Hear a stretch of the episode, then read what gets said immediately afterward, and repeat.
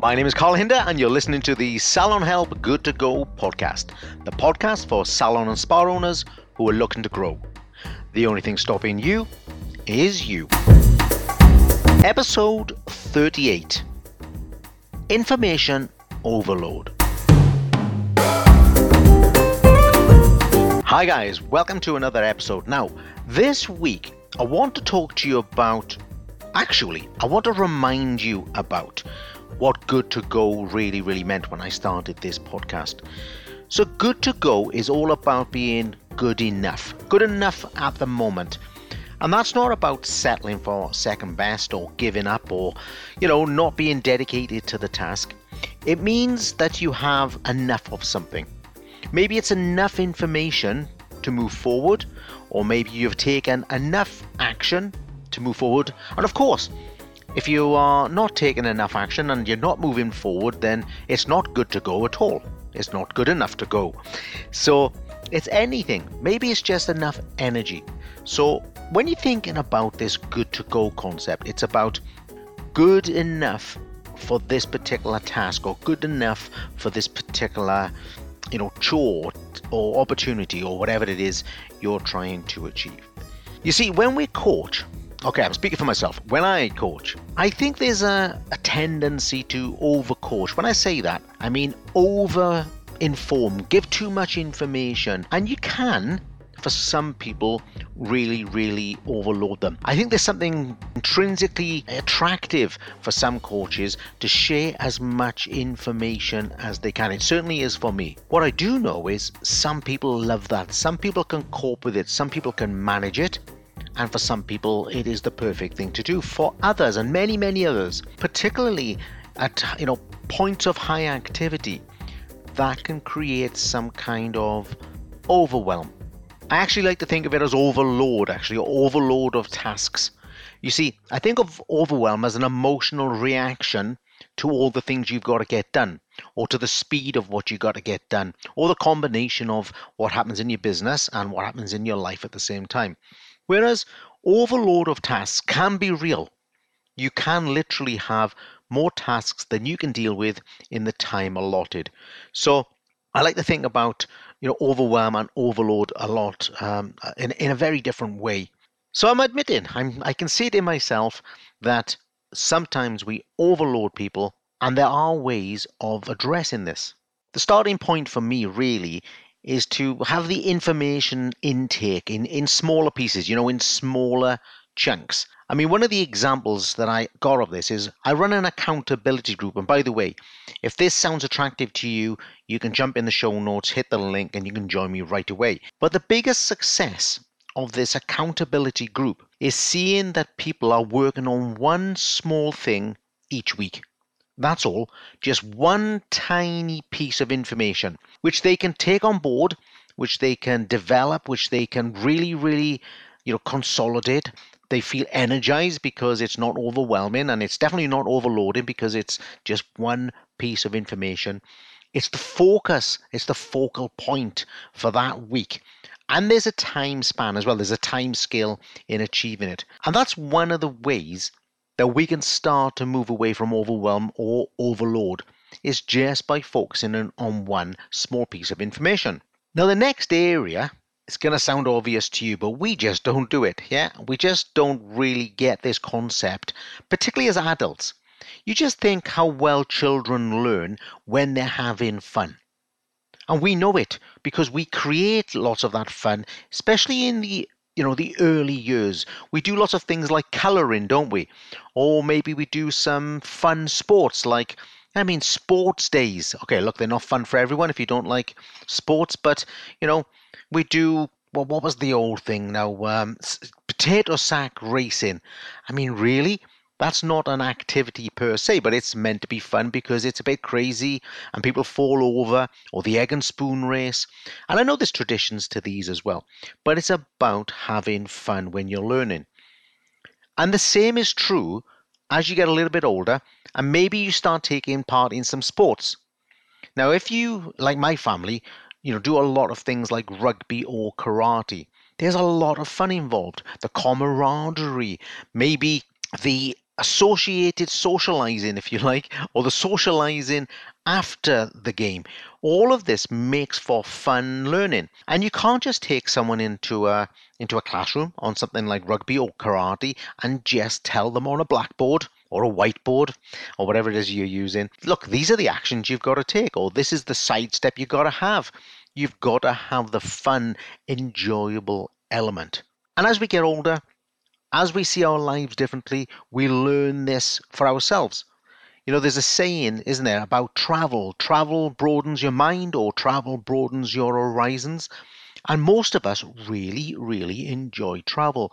Now, if you've ever done any solo travel or you've done an adventure, I'm talking about adventure now as opposed to a, you know, a two-week holiday in Spain or something. I'm talking about where you might have had some challenges.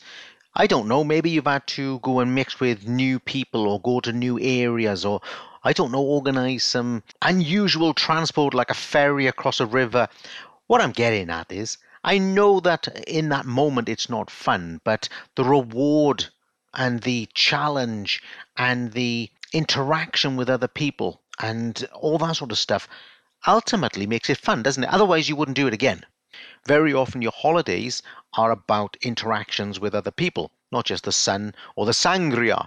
Now, I'm talking about when we're in this state of having fun, we tend to learn more and we learn a lot about ourselves as well.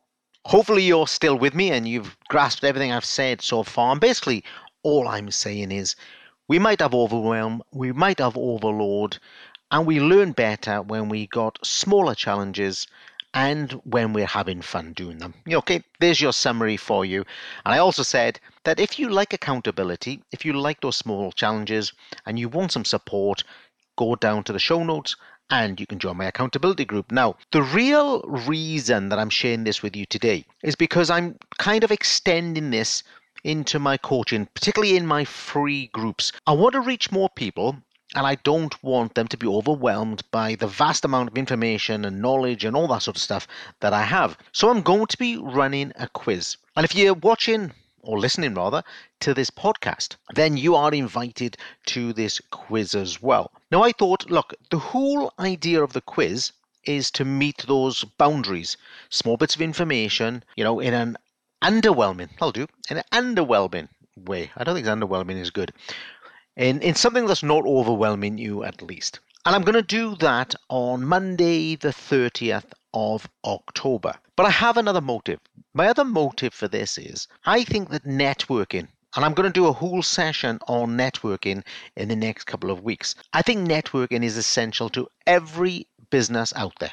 Every salon, every clinic, every salon owner, and every salon coach absolutely knows this already. So, I'm going to run a quiz that's going to have business at its core but fun running parallel, if that makes sense.